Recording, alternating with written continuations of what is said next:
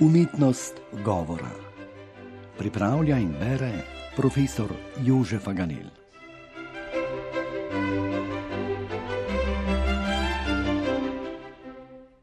Dobr dan.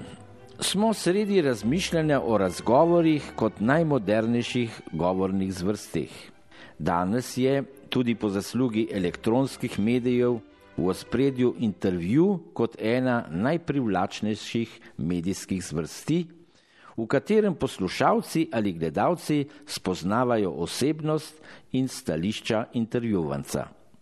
Ta je lahko znana osebnost javnega življenja ali le posameznik, ki ga je izbral spraševalec za prikaz življenja običajnih ljudi, ki živi zagotovo svoje bogato življenje, ki je tudi ustvarjalno, pa čeprav sogovornik ni ne pesnik, ne slikar, ne cenjeni, naprimer zdravnik. Vlogi med sogovornikoma sta jasno razmejeni. Spraševalec postavlja praviloma kratka vprašanja, s katerimi spodbuja daljše odgovore. Postavljanje vprašanj zahteva dobro poznavanje sogovornikove osebnosti in njegovega dela. Če vprašanja niso spretno postavljena, se zna zgoditi, da intervju postane dolgočasna anketa. Marsikateri novinar iz svoje kariere rad izbriše tako nerodnost, ki botruje malo tudi intervjuvančeva navihanost, da ne rečemo žlehtnoba. Kako pomembno je torej upoštevati tudi pri intervjujih enakopravnost sogovornikov?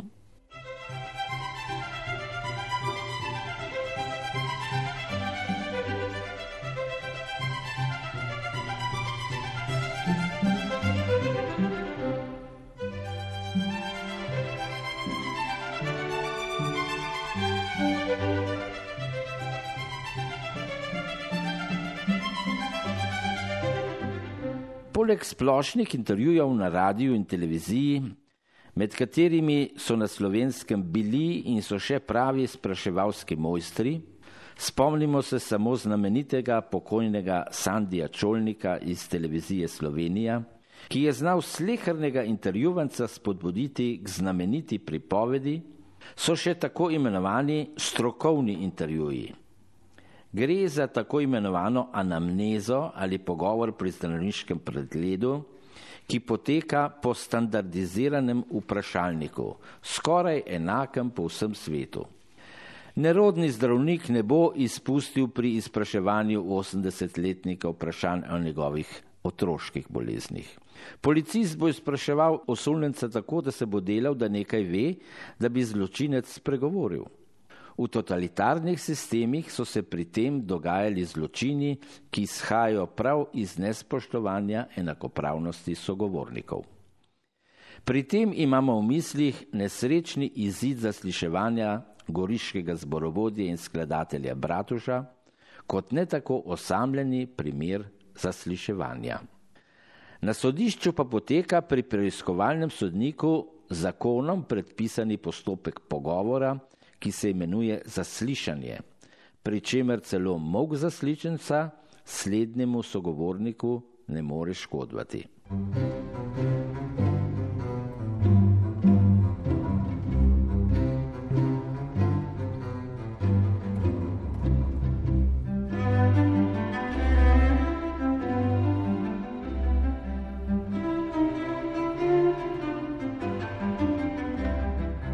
Pri tako imenovanem žurnalističnem intervjuju velja pravilo o avtoriziranju, ki se mora omogočiti intervjujencu, če pogovor ne poteka v živo.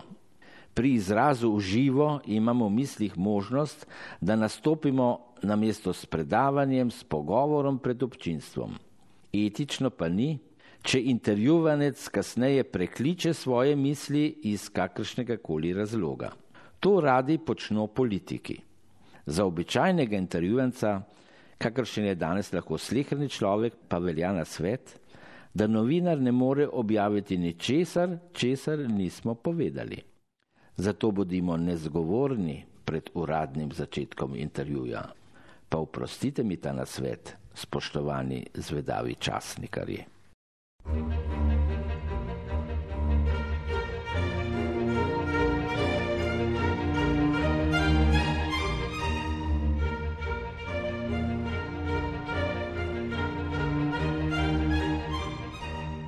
Za zaključek pa omenimo, da se kot retorični šport po ameriškem zgledu postale pogoste debate. Bistvo debate je tekmovanje dveh zagovornikov, ki imajo nasprotna stališča. Razumljivo je, da mora biti tema debatiranja splošno znana, naprimer zdravje in vegetarijanstvo ali pa recimo eutanazija. Ne moremo pa za širšo javnost izbrati ankete o kakšni specifični strokovni ali znanstveni dilemi. Pri slednji se bodo poslušalci na mesto po dokazih, ker jih ne bodo razumeli, opredeljevali po simpatičnosti nastopajočih, kar k objektivnosti izida ne prispeva ničesar.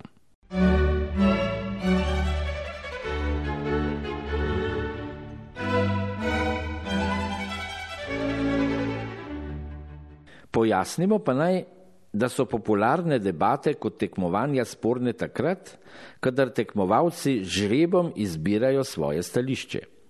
To pa je v samem nasprotju s pravilom, da govornik prepričuje javnost o svojem osebnem stališču, po katerem se celo v svojem življenju ravna. Taka tekmovanja so pač retorični šunt ali blefiranje. No, izberimo še en sinonim. So retorična plaža, pa seveda ne plaža v Tržaškem zalivu. Besede, tudi slovenske, imajo v govornem kontekstu namreč lahko zelo različno vsebino.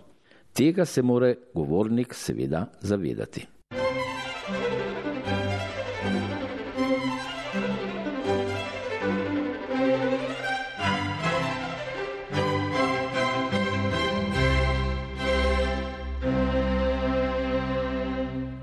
Na sporidu je bil jezikovni kotiček, ki ga pripravlja profesor Jožef Aganel. Uredništvo Lucija Tavčar.